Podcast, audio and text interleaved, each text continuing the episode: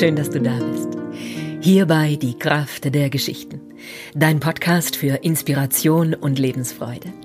Ich bin Annika Hofmann, ich bin Atem- und Stimmexpertin, Autorin und Professional Storyteller. Und in diesem Podcast geht es um deine Bestimmung. Es geht um deinen persönlichen Lebenstraum und wie du ihn wahrmachen kannst. In der heutigen Folge geht es um drei Geheimnisse über Kreativität. Ich freue mich, dass du dabei bist und dass wir diese Zeit miteinander teilen und wünsche dir ganz viel Freude mit der heutigen Folge. Hey, wir sind schon bei Folge 36. Und es geht heute über dieses wunderbare Thema Kreativität. Und bevor es losgeht, will ich dir noch sagen, dass dieser Podcast jetzt eine Sommerpause macht die nächsten drei Wochen. Und dann darfst du dich freuen auf Dienstag, den 1. September. Da geht es dann weiter mit Folge 37. Und ich freue mich schon sehr darauf. Ich freue mich jetzt auf beides. Ich freue mich darauf, eine kleine Pause zu machen und dann mit voller Kraft und neuer Inspiration und Energie wieder einzusteigen. Und ich kann dir einfach ans Herz legen, es gibt jetzt ja schon 36 Folgen und du kannst einfach die vom Anfang noch einmal anhören. Ich mache das tatsächlich selber auch. Also ähm, dass ich mir immer mal wieder so eine Folge als Erinnerung anhöre von den Folgen, die ich am Anfang aufgenommen habe und finde es ganz wunderbar, mich an diese Themen, die ich da geteilt habe, wieder zu erinnern, die wieder aufzufrischen und neu in mein Leben zu holen mit einem neuen, warmen, frischen Wind. Genau. Also da gibt es jetzt ja schon ein, eine kleine Schatztruhe voll von diesen wunderbaren Folgen, und dann geht es im September weiter. Ja, und heute geht es um Kreativität. Die drei Geheimnisse der Kreativität und das erste Geheimnis, das vielleicht gar kein Geheimnis ist, du bist kreativ. Du bist schöpferisch. Wir sind von Natur aus Schöpfer, Schöpferinnen, Erschaffer, Macher, noch bevor die Menschen gelernt haben, wie sie Ackerbau betreiben, haben sie Zeichnungen an die Höhlenwände gemacht. Und diese Zeichnungen, die nicht dem unmittelbaren Überleben dienen, wie die Ernährung oder die Jagd, waren aber schon immer ein zutiefstes menschliches Bedürfnis. Der Schönheit zu dienen, der Freude zu dienen und was ich glaube, eine Verbindung zu schaffen zu einer höheren geistigen Welt? Und so sind diese Bilder, wie auch die Geschichten, die ich erzähle, wie Mittler zwischen einer Welt und der anderen. Also ich verstehe mich da so als Schwelle, Mittlerin zwischen der Welt der Magie und des Zaubers, der Welt der Geschichten und unserem Alltag und hole die Geschichten in unsere Welt. Und die Bilder sind ebenfalls wie eine Verbindung zu einer höheren Welt, zu einer geistigen Welt. Und genau wie wir Essen und Trinken brauchen, brauchen wir auch die Kunst, die Musik, die Malerei, die Geschichten. Ich finde das zutiefst lebensnotwendig. ja, und diese erste Weisheit, das erste Geheimnis der Kreativität. Du bist schöpferisch. Du bist von Natur aus ein Macher. Und du brauchst dich eigentlich nur wieder daran zu erinnern. Und vielleicht gab es etwas, das du als Kind schon immer von Herzen gerne getan hast, wo du dich vollkommen darin vergessen hast, Raum und Zeit, Hunger und Durst keine Rolle mehr gespielt hat und du vollkommen hingegeben warst an dein Tun. Und da bist du auf der richtigen Fährte. Es ist nämlich ganz egal, was du dann machst, ob du malst, ob du schreibst, ob du kochst, ob du nähst, was auch immer. Es gibt bestimmt noch hunderte von kreativen Ausdrucksformen, Bildhauerei. Also da sind deiner Kreativität keine Grenzen gesetzt. Was auch immer es dann für dich ist, das wirst du selber herausfinden. Und es wird diese Fähigkeit wieder in dir zum Vorschein bringen, die du als Kind hattest. Dieses vollkommen hingebungsvolle Tun. Und das macht so zufrieden. Und es ist erholsam und es bringt Freude in dein Leben. Das zweite Geheimnis der Kreativität, sie braucht Raum zur Entfaltung. Es ist so einfach und so wichtig. Ich habe mich lange gefragt, warum ich eigentlich nur im Urlaub male. Und als ich da mal so in Ruhe drüber nachgedacht habe, ist mir auch die Antwort gekommen. Ich habe nämlich überhaupt mit dem Malen aufgehört, als ich zwölf Jahre alt war. Und der Grund dafür war, dass ich der Meinung war, mein Bruder malt besser als ich. Und da lohnt es sich ja gar nicht, überhaupt anzufangen. Hey, und das ist jetzt, ich bin jetzt 45 minus 12, 33 Jahre her. 33 Jahre, die ich nicht gemalt habe. Und jetzt habe ich mir vor einem Dreivierteljahr so einen Aquarellfarbenkasten gekauft mit zwölf Farben darin. Der lag jetzt noch ein Dreivierteljahr im Schuhkarton. Und jetzt, wo Ferien sind, habe ich ihn herausgeholt und ich mache gern mit den Kindern irgendwas Kreatives und basteln macht mir nicht so viel Spaß. Und genau, dann habe ich mir also diesen Farbenkasten endlich mal herausgeholt und meine Buntstifte und wir haben uns in den Garten gesetzt und das ist auch so faszinierend. Ich sitze so vor diesem leeren Blatt. Ich habe keine Ahnung, was passiert. Ich habe keine Ahnung, was ich überhaupt malen will. Ich weiß es nicht. Und ich fange dann an, das Armband zu malen, was ich mir auf Kotao gekauft habe, mit diesem türkisenen Stein und das so schön geflochten ist. Und nimm zum ersten Mal diese Farbe, das Türkis, und das leuchtet mir aus dem Bild heraus entgegen. Wow. als würde ich so vor so einer Tür stehen. Da ist nur so ein kleiner Spalt offen, da kommt so ein Licht durch und ich mach sie ganz vorsichtig ein kleines Stück weiter auf. Wow, ein Meer aus Farben. Dann habe ich so eine violette Blume abgemalt, die neben mir im Beet wuchs und dieses Türkis und das leuchtende Violett. Das hat mich so überwältigt, diese Schönheit von diesen Farben, wie die leuchten. Und ja, ich hatte vorher wirklich gar keine Ahnung, was passieren würde. Und es ist dann so eins aus dem anderen entstanden. Ich schaue mich um, ich habe auf meinem Kleid so ein schönes Muster, da war auch so ein schönes Blumenmuster und das habe ich dann abgemalt und dann entstand daraus noch ein fliegender Teppich, auf dem zwei Kinder sitzen und in eine orientalische Welt fliegen und dann habe ich mir so ein Teelicht geholt, was ich vor langem geschenkt bekommen habe, da ist so ein orientalisches Muster drauf. Und so ist das Bild dann immer weiter entstanden. Und dann wollte ich die beiden Kinder malen, die auf dem fliegenden Teppich sitzen. Und Gesichter denke ich immer, boah, das ist ja total schwierig, wie geht das? Und dann habe ich mir ein Buch geholt, in dem Zeichnungen sind und habe es abgezeichnet, so mit dünnem Bleistiftstrich. Ich traue mich immer gar nicht gleich mit der Farbe aufs Blatt. Ich nehme erst immer den ganz dünnen Bleistift. Manchmal radiere ich noch zwei, dreimal, bis es dann so die Form hat, mit der ich zufrieden bin. Und wow. dann saßen da diese beiden Kinder und dafür brauche ich keinen Malkurs machen und ähm, ich glaube auch um Bücher zu schreiben brauchen wir nicht Kurse besuchen. Eigentlich reicht es, ein Bild anzuschauen. Und ich finde, man kann so viel lernen durchs Abmalen oder auch durchs Studieren der großen Werke wie der Herr der Ringe von Tolkien. Da ist alles drin, was eine gute Geschichte braucht. Und da kann ich lernen und mir Inspiration holen und dann es wieder beiseite legen und selber daraus das erschaffen, was ich erschaffen möchte. Und Klar, du kannst sagen, es gibt alles schon. Die besten Geschichten sind schon geschrieben, die schönsten Bilder sind so, sind schon gemalt und weißt du was? Ja, genau so ist es. Aber noch nicht von dir.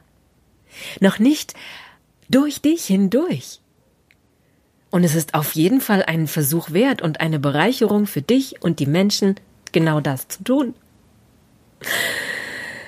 Wow. Ja, und Kreativität braucht Raum. Also dieses Entstehen geht nur, weil ich weiß, ich sitze jetzt hier, es kommt niemand vorbei, ich habe jetzt drei Stunden Zeit, die Kinder sind total schön am Spielen und wir sind so richtig vertieft in diesen Moment und dann kann sowas entstehen. Und ich finde es so magisch. Ich habe das dann selber hinterher angeschaut. Es ist nicht perfekt, es ist irgendwie kein Meisterwerk, aber es hat mich so glücklich gemacht. Und ich finde es beim Schreiben genau gleich. Also ich fange mit dem ersten Bild an, tauche in die Situation ein und dann mache ich das nicht mehr, sondern es macht mich. Und das ist das, was ja auch die Großen beschreiben, was ich von der Cornelia Funke weiß, dass sie sagt, sie erfindet praktisch die Helden oder die malt sie, glaube ich, auch zuerst. Sie ist ja auch Zeichnerin. Sie malt die Figuren ihrer Geschichten und dann folgt sie ihnen. Sie hat keinen Plan vorher von dem Ablauf der Geschichte und den Abenteuern, die der Held dann an jenem Ort zu dieser Zeit erlebt, sondern sie folgt dem Helden in seine Abenteuer und schreibt mit. Und ich glaube, das macht das Kreativsein auch so zutiefst beglückend, dass wir eben in Kontakt treten mit etwas, was größer ist als wir selbst. Und wie du es nennst, das ist egal, dein höheres Selbst, deine Seele, dein Geist oder ein Genius, ja, der in dich hineinfährt und dich beschenkt mit einer Inspiration. Und auch der Pierre Lischke, den ich am Anfang interviewt habe, der hat ja damals gesagt, mich schreiben Gedichte. Er empfindet es eben so, dass, dass er das selber nicht macht. Und das sagen alle Künstler oder Schöpfer, kreativen Schriftsteller, Schaffenden, dass sie es nicht selber machen, dass es durch sie hindurch geschieht. Auch die Elisa, die das wunderbare Stück Evolet erschaffen hat, hat gesagt, es war gar nicht ich. Es ist durch mich hindurch entstanden. Und wir dürfen, wenn wir in diesen kreativen, schöpferischen Prozess einsteigen, uns verbinden mit diesem Größeren. Und das macht zutiefst zufrieden. Ja, Kreativität braucht diesen Raum zur Entfaltung. Und das dritte Geheimnis der Kreativität, sie ist zutiefst heilsam. Sie holt dich komplett raus aus deinem Drama, aus deiner Sorge, deinen Zweifeln, aus all dem, was dich bedrückt, wo du nicht weiter weißt. Sie bringt dich so sehr ins Tun, dass du aufhörst, dir Sorgen zu machen. Und wow, ja, also ich finde, das so heilsam. Ich habe ja vor einiger Zeit eben auch angefangen, mir selber das Gitarrespielen beizubringen oder habe jetzt auch ein paar Unterrichtsstunden genommen, ein paar Griffe gelernt, ein paar Akkordfolgen, weil ich einfach weiß, dass ich Musik zum Leben brauche. Und natürlich kann ich mir eine CD einschalten, natürlich kann ich mir eine Musik anmachen, aber es ist nicht dasselbe. Und das ist so ein wichtiger Unterschied ob wir konsumieren oder ob wir machen. Und wir sind von Natur aus Macher. Und nur das gibt uns diese Zufriedenheit. Und wenn ich selber die Gitarre auf dem Schoß habe, dann gehen die Töne direkt in meinen Bauch, in meinen Schoß. Ich spüre die in meinem Körper. Das ist was komplett anderes, als eine wunderbare Musik anzuhören. Ich tue beides gerne. Also ich koche zum Beispiel wahnsinnig gerne mit Musik. Das inspiriert mich beim Kochen. Und ich finde Kochen sowas Alchemistisches, sowas Wunderbares. Und ja, wenn ich eine gute Musik dabei höre, bin ich noch inspirierter. Aber selbst Musik zu machen, kann es für dich, für mich nie ersetzen. Und die Isabel Allende hat ein Buch geschrieben, das ist auch sehr hart kritisiert worden. Da hat sie über den Tod ihrer eigenen Tochter geschrieben. Und die Kritik war, ob sie denn so etwas Persönliches preisgeben muss oder an die Öffentlichkeit hinaus. Aber ich bin überzeugt davon, sie hat dieses Buch schreiben müssen, um sich selbst zu erlösen. Es war ihr Heilungsweg durch dieses tiefe, tiefe Tal der Trauer. Abschied zu nehmen von der eigenen Tochter. Es war ihre Rettung. Sie hat auf diese Weise ihr eigenes Leben gerettet und danach hat sie ein Kochbuch geschrieben. Und ich finde, das zeigt so wunderbar, dass die Kreativität uns heilt. Ich empfinde das selber manchmal wie so ein Strohhalm, an dem ich mich festhalte und an den eigenen Haaren aus dem Sumpf ziehe. Die Kreativität rettet uns aus unserem Drama, verbindet uns mit einer größeren Kraft, die größer ist als wir selbst, und richtet uns auf. Ja. Und dann können wir uns wieder erinnern, dass das Leben voller Wunder ist. Und das ist es auch, was wir in diesem kreativen, schöpferischen Prozess erleben dürfen. Wir sind voller Leben. Bis in die Fingerspitzen, bis in die Zehen, durch und durch, mit Leben durchströmt, mit Leben durchflutet. Und das ist das Geschenk der Kreativität, dass wir dieses Leben in uns wieder spüren. ja, und hey, es ist verdammt schnell vorbei. Es kann verdammt schnell zu Ende sein. Fang lieber heute damit an. Und ich sag mir das selber genauso. Und auch dieser Podcast ist ein wunderbares Beispiel dafür. Ich hatte diese Idee, ich habe die Lust darauf, das zu machen. Und ich spüre, dass während ich diese Folgen aufnehme, ich in Verbindung gehe mit etwas Größerem, das mir selber so viel Freude und Lebensenergie schenkt. Und wenn ich es selber hinterher anhöre, denke ich, wow, das ist cool. Irgendwie, wer ist das? Bin ich das selber? Was ist da los? Was geschieht da eigentlich? Das ist magisch. Und ich hatte ja auch schon so Momente, wo ich die Atemmeditation aufgenommen habe, am Anfang mal, und dann kamen die Glocken im Hintergrund wie so Klangschalen, also, dass dann so Synchronizitäten passieren und die Natur um mich herum wie verschmilzt, ja, der Raum, in dem ich bin und der Raum, der mich umgibt und es so ineinander übergeht und das ist so magisch. Es ist so magisch, wie wenn Martina und ich zusammen auf der Bühne sind und sie Harfe spielt und ich Geschichten erzähle und plötzlich es uns beide wie emporhebt und wir selber gar nicht so richtig wissen, was da eigentlich geschieht. Wir hatten dieses Programm gemacht über Südamerika und da war eine Geschichte dabei auf den Schwingen des Kondor über den Anden Kondor und einen Mann, der sich in einen Kondor verwandelt und ein kleines Märchen. Ich habe das sogar aus dem Internet und habe mir da gar nicht viel bei gedacht. Wir brauchten irgendwie noch eine Geschichte, die das Programm füllt. Und am Ende war das diese Geschichte, die ging sowas von unter die Haut und wir waren selber wie elektrisiert, weil plötzlich war die Magie da. Ich erzähle von diesem Mann, der sagt, Chica, willst du sehen, wo ich zu Hause bin? Willst du sehen, wo meine Heimat ist? Und sie sagt, ja.